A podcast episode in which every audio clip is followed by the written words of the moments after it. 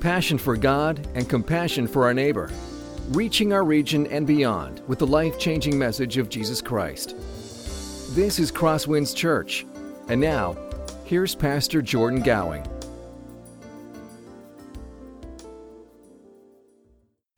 Today is um,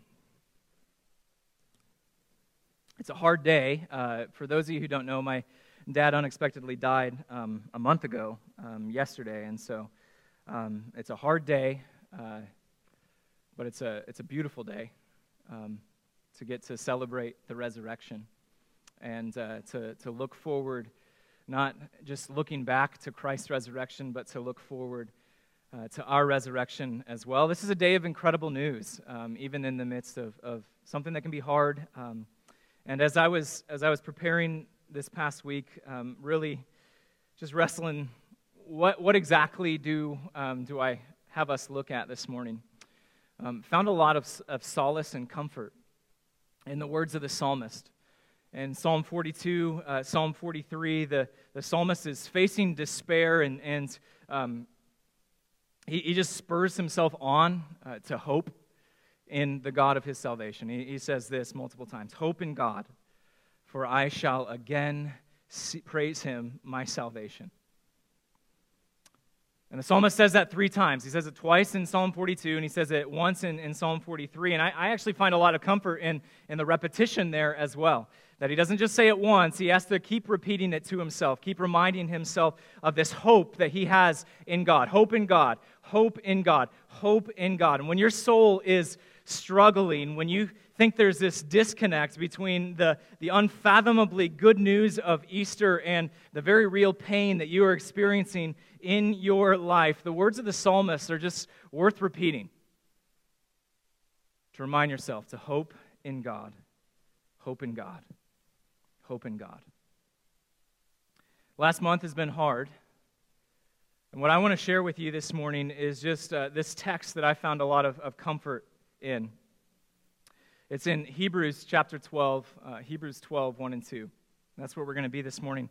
Um, as you're turning there, I just want to uh, share um, probably my favorite quote from all of literature outside of the Bible. Um, I love the J.R.R. Tolkien series, The Lord of the Rings. And uh, every single Easter, as, as we get ready to celebrate the goodness of, of Christ's resurrection, um, I'm just reminded of this, this statement um, at the end of the third book. It's my favorite line in the entire series. Uh, it, it, comes at the end of, of basically evil's defeat. The great evil of that world has been defeated. And Samwise Gamgee, he's this lowly, humble ho- hobbit. He, he is um, awoken and he finds his dear friend Gandalf sitting there beside him, waiting for him to awake. And Samwise has actually spent most of the entire series, most of the entire trilogy, thinking that Gandalf is dead. And so he, he wakes up in, in this surprise and delight in seeing Gandalf there, and he says uh, these words He says, Gandalf, I thought you were dead, but then I thought I was dead myself. Is everything sad going to come untrue? And that phrase right there, I think of every Easter. Is everything sad going to come untrue? Because as we gather together on Easter and we remember what Jesus has done for us, as we consider the empty tomb, that's really what the words that sum up the empty tomb. Everything sad is going to come untrue. It's the guarantee of one day hope that we have now will be fully realized. The empty tomb is like the first rays of the light of hope, this unconquerable hope that we can have because of what Jesus has done for us. And maybe you need to hear that message this morning, like me. We find this message of hope in Hebrews chapter 12, verses 1 and 2. And I, I pray that as we look at this passage, it's, it's a source of hope for you, it's a source of comfort for you as well. That when you are finding yourselves living in what can only be described as this disconnect between what God has said that He will do for us and what we are experiencing in our lives, I, I just pray that these words from Hebrews 12 will strengthen your weary soul. Hebrews 12, verse 2 says this Looking to Jesus, the founder and perfecter of our faith, who for the joy that was set before him endured the cross, despising its shame, and is seated at the right hand of the throne of God. Here's the message of hope from this verse this morning. Our message of hope to latch onto. It's this When life feels hopeless, look to Jesus. When your life feels hopeless, look to Jesus. And don't miss the operative word there the word feels. Because the reality is, for a Christian, life is never hopeless.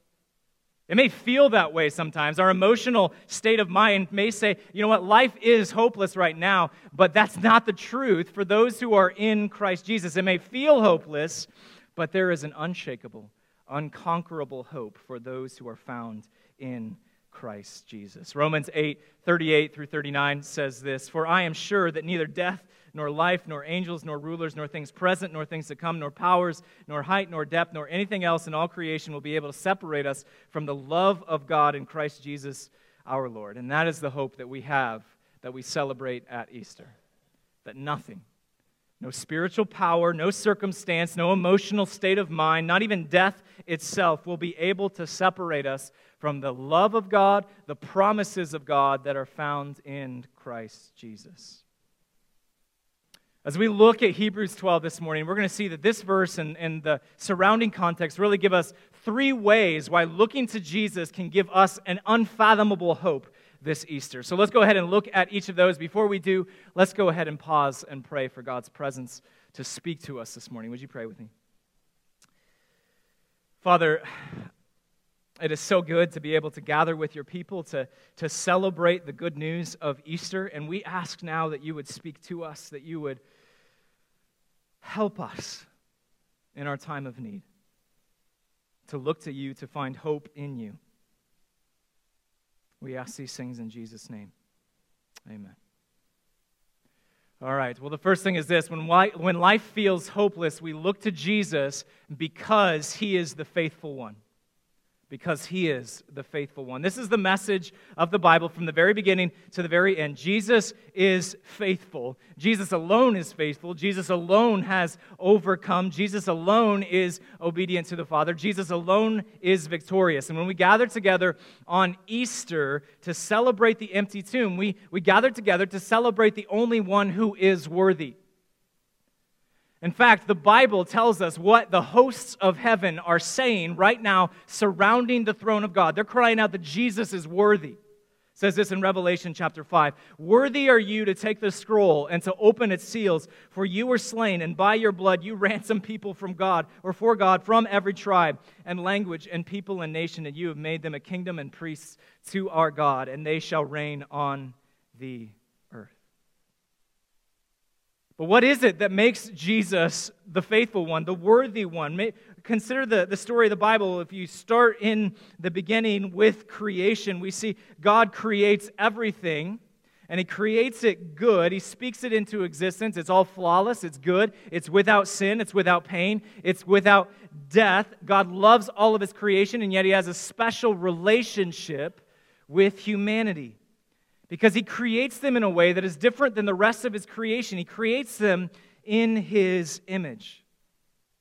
And we see that there's this relationship between Adam and God in Genesis 1 and Genesis 2 that's unique because the Bible even goes as far as saying that Adam is the son of God. Now, it's not saying that Adam is divine, he's still a creature.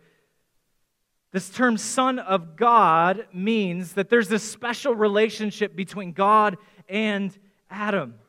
Much in the same way that we today can refer to someone who believes in the gospel as a child of God.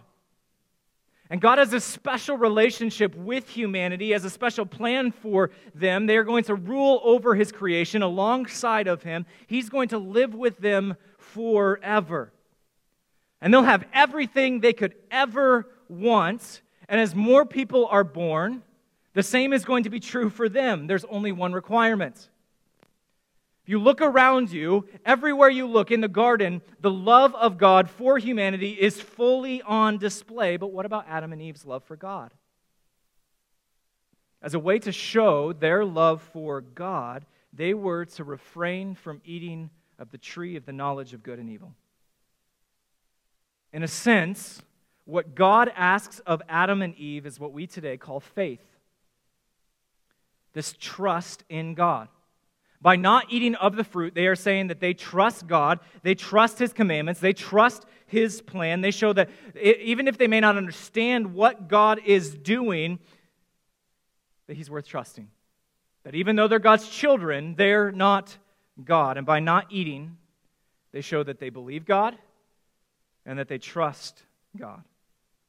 Of course, if you're familiar with the story of the Bible, you know that they don't trust God. They don't have faith in Him. They, rather than listening to God, rather than obeying God, Adam and Eve instead choose to listen to the words of a creature.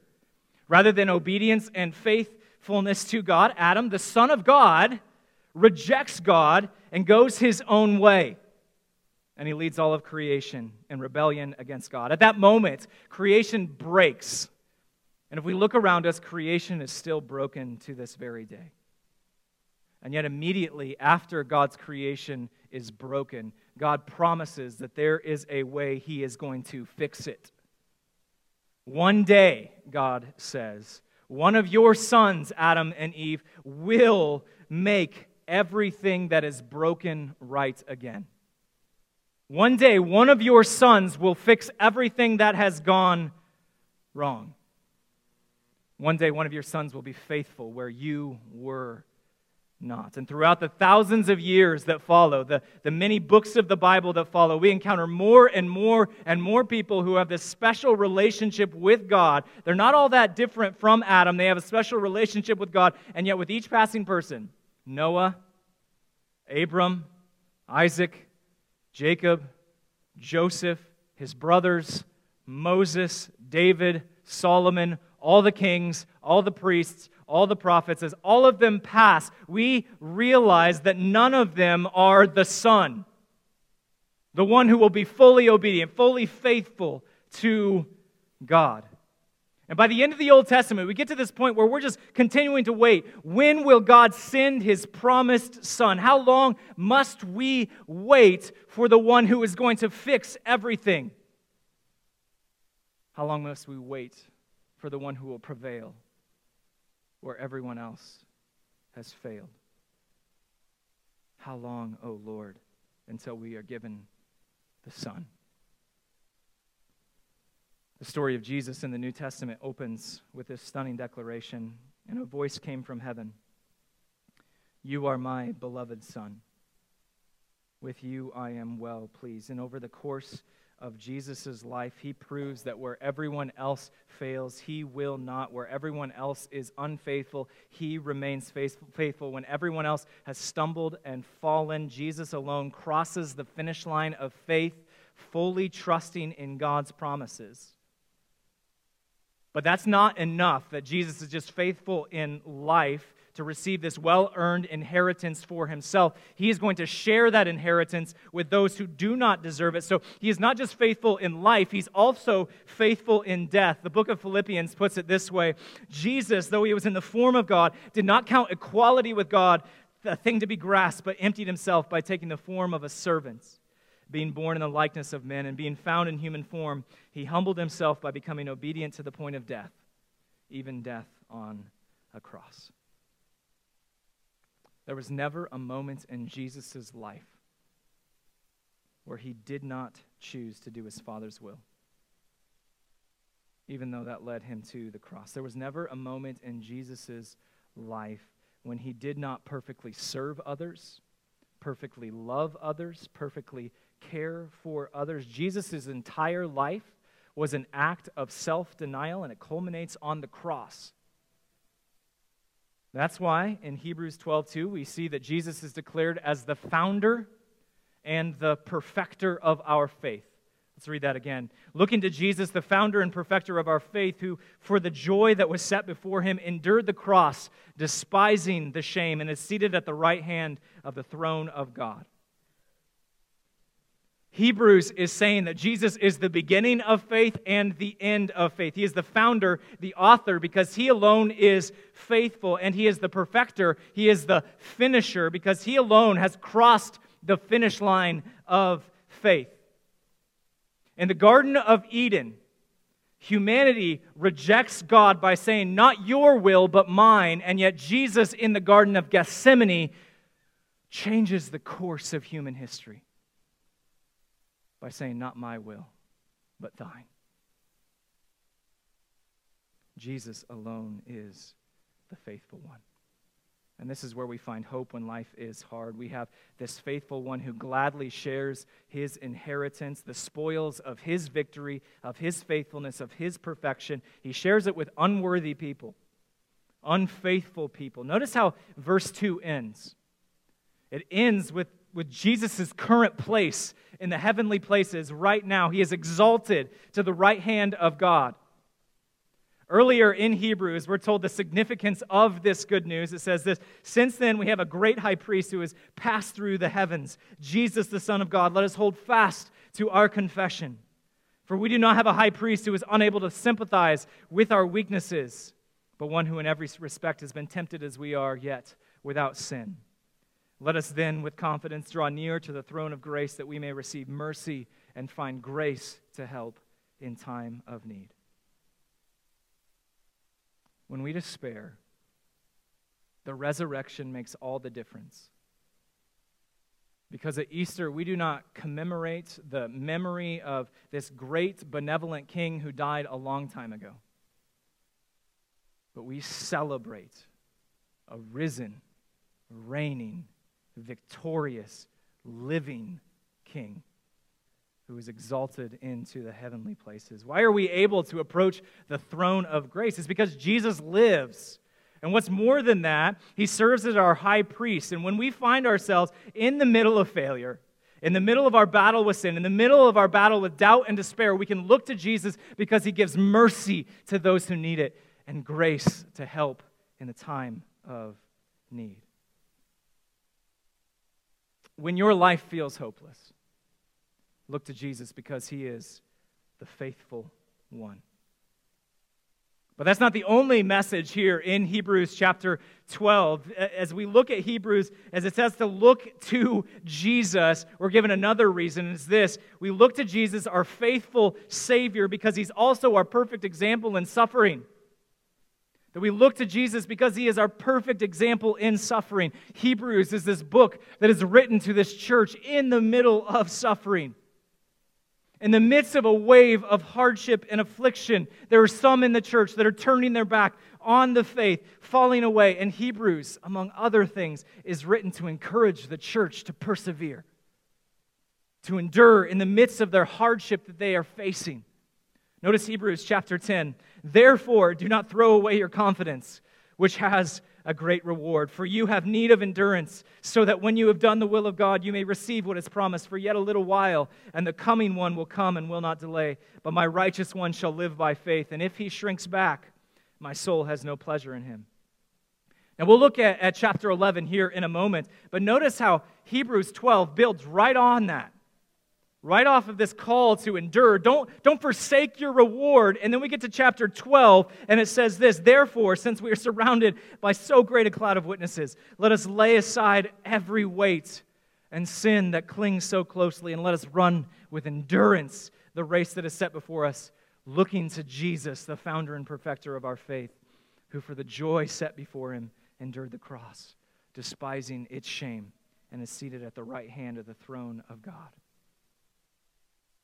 in Hebrews chapter 10, the author says, I know life is hard. I know you are suffering. I know that it seems like God is not keeping his promises to you, but press on to the end. And then we get to Hebrews chapter 12 and says, You need to press on, press on, run the race, endure. And if you want to know how, look to Jesus because Jesus also suffered, also was despised. In other words, when you suffer, and are tempted to despair, when you even tempted to, to just turn your back on Him and, and go a different way, just look to the example of Jesus. Notice there's this key connection here between this word reward in verse 35 of chapter 10 and the joy set before Jesus in Hebrews chapter 12, verse 2. In chapter 10, verse 35, it says this As you face suffering, as you face pain, don't throw away your reward.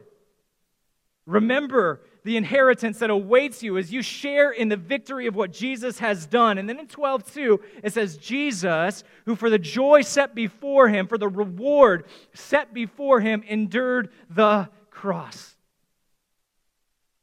See, even as Jesus endured suffering and death and crucifixion so that he could receive his inheritance, so also you endure looking to Jesus your great example. Might we do the same? In the midst of affliction, in the midst of suffering, whether it's, it's persecution or a, a troubling prognosis of a, of a terminal illness, whether it is hatred that we experience from other people or just the hard, awful news of the loss of a loved one, rather than despair, might we look to Jesus and follow his example.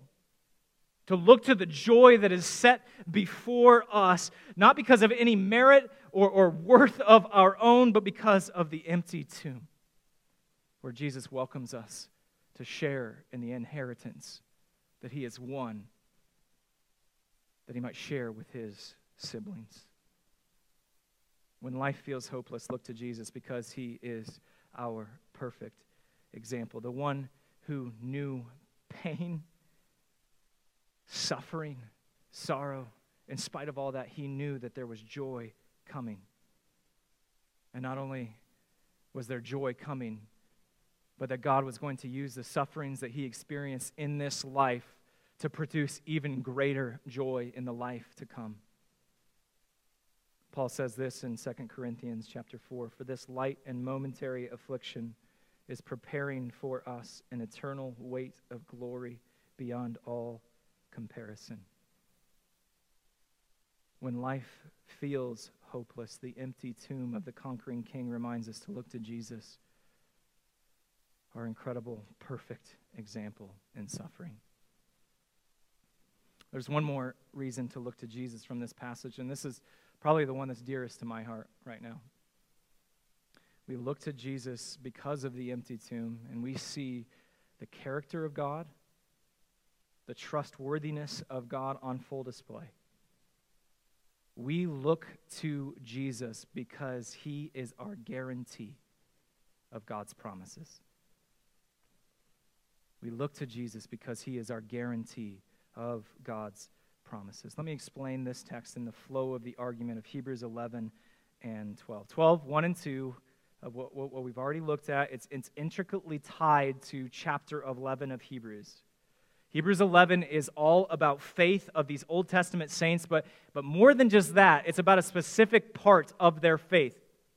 So in Hebrews chapter 11, verse 1, and we'll look at this verse here in a second, it describes faith. It doesn't give us a blanket d- definition of what faith is, focuses instead on one specific aspect of faith. It says this Now, faith is the assurance of things hoped for, the conviction of things not seen. So notice there's two things here. Faith is the assurance of things hoped for and the conviction of things not seen. In other words, Hebrews 11 roots this idea of faith in confidence. We might say, well, confidence in what exactly? Well, you look at Hebrews chapter 11, you, you follow the argument of chapter 11, and it gives us the answer. Faith is a confidence that God will keep his promises. That God has made promises and he will keep them. And yet, there's something else that Hebrews 11 is talking about. Because as you follow Hebrews 11, it's very, very clear these promises have not yet been given to those who trusted in them. So it says this over and over. And we get this summary statement in, in verse 13. These all died in faith, not having received the things promised but having seen them and greeted them from afar, and having acknowledged that they were strangers and exiles on the earth. It's made even more explicit at the end of, of chapter 11. We're given another summary statement in verse 39. All of these, though commended for their faith, did not receive what was promised. Hebrews 11 is filled with example after example of those who trusted that God was going to do what he had said he would do, that they trusted in the character of God, that God is a trustworthy God who does not lie, who does not deceive, who trusted in the evidence of their lives. God isn't going to abandon them. And yet we get to the end of chapter 11 and we see that every single one of these people died.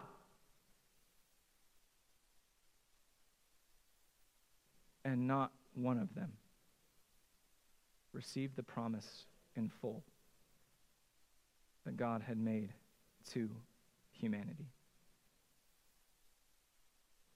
And if you're following the emotional weight of the chapter, we're forced to come to this reckoning by the end of Hebrews chapter 11 about the character of God. When we get to this point, there's this testimony, we have to con- consider whether we're going to throw our lot in with all of these saints who died in faith, who did not receive what was promised, if we're going to have confidence in the character of God, the trustworthiness of God, the promises of God? Or are we going to instead say, the testimony of my life declares that I cannot trust God?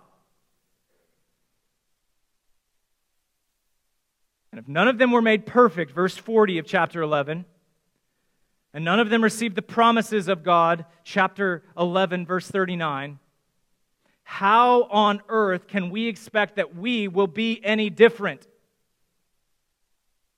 How can we know that the faith of those who died is not in vain? How can we know that our faith is not in vain? Therefore, since we are surrounded by so great a cloud of witnesses, let us also lay aside every weight and sin which clings so tightly, and let us run with endurance the race that is set before us, looking to Jesus, the founder and perfecter of our faith, who for the joy that was set before him endured the cross, despising the shame, and is seated at the right hand of the throne of God. In the context of Hebrews chapter 11, these verses take on more weight and more meaning. Jesus is our source of faith because he's the faithful one. He is uh, this person that we are supposed to emulate in our faith because he is perfectly obedient. He's faithful even in suffering and affliction and pain. But not only that, the testimony of Hebrews chapter 12, verses 1 and 2 says that if we fix our eyes on Jesus, one of the reasons is because he has received the promise. That even though Jesus went to the cross, he rose from the grave and now is ascended to the right hand of the Father.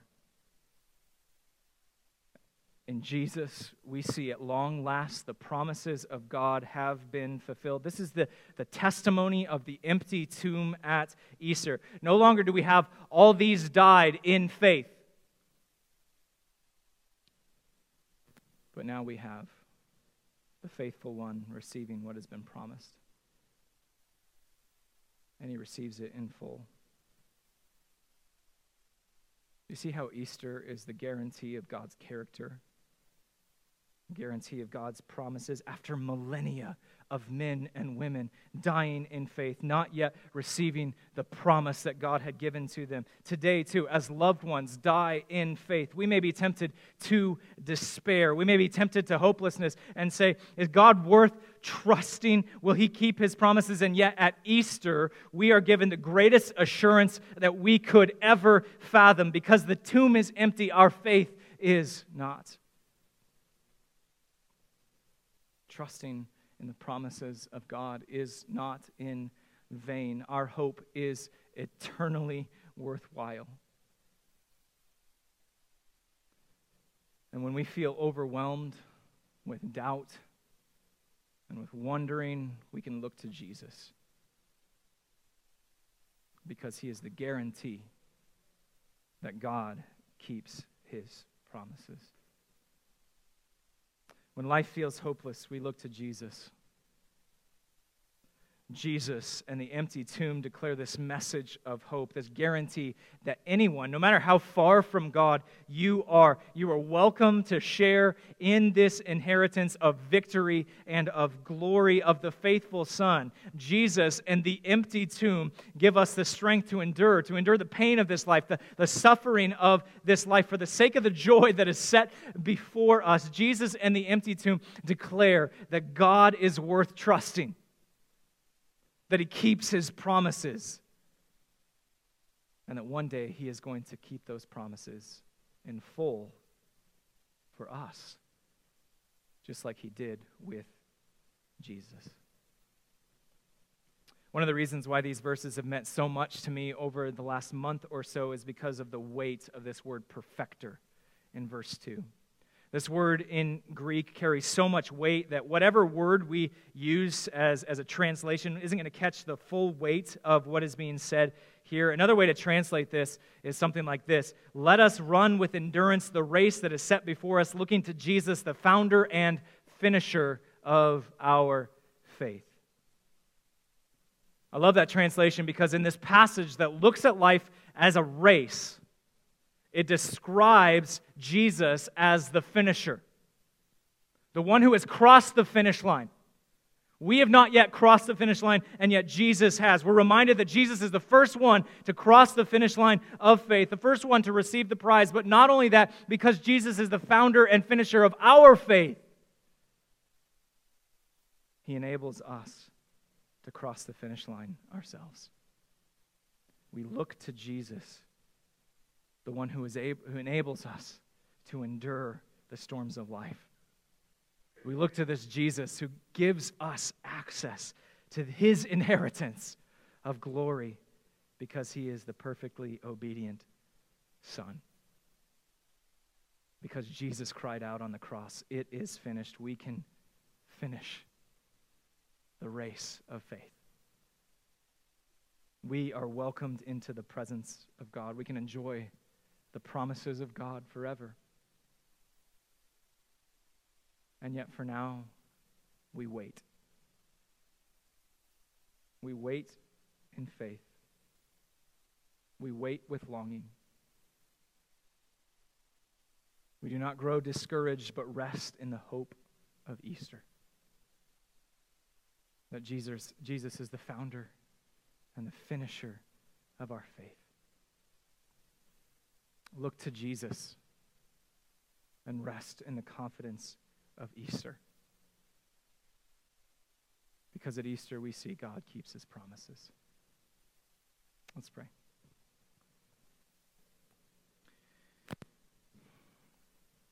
God, it is such an incredible gift that in your love, in your mercy, you give us assurance that you keep your promises. Thank you for Jesus. Thank you for what he did in being the perfectly faithful one. Lord, as we walk by faith, help us to remember that life is not hopeless because of Jesus. It's in his name we pray. Amen. This has been a presentation of Crosswinds Church. More of Pastor Jordan's sermons can be found online at crosswinds.tv. Thanks for being with us, and may God continue to enrich your life.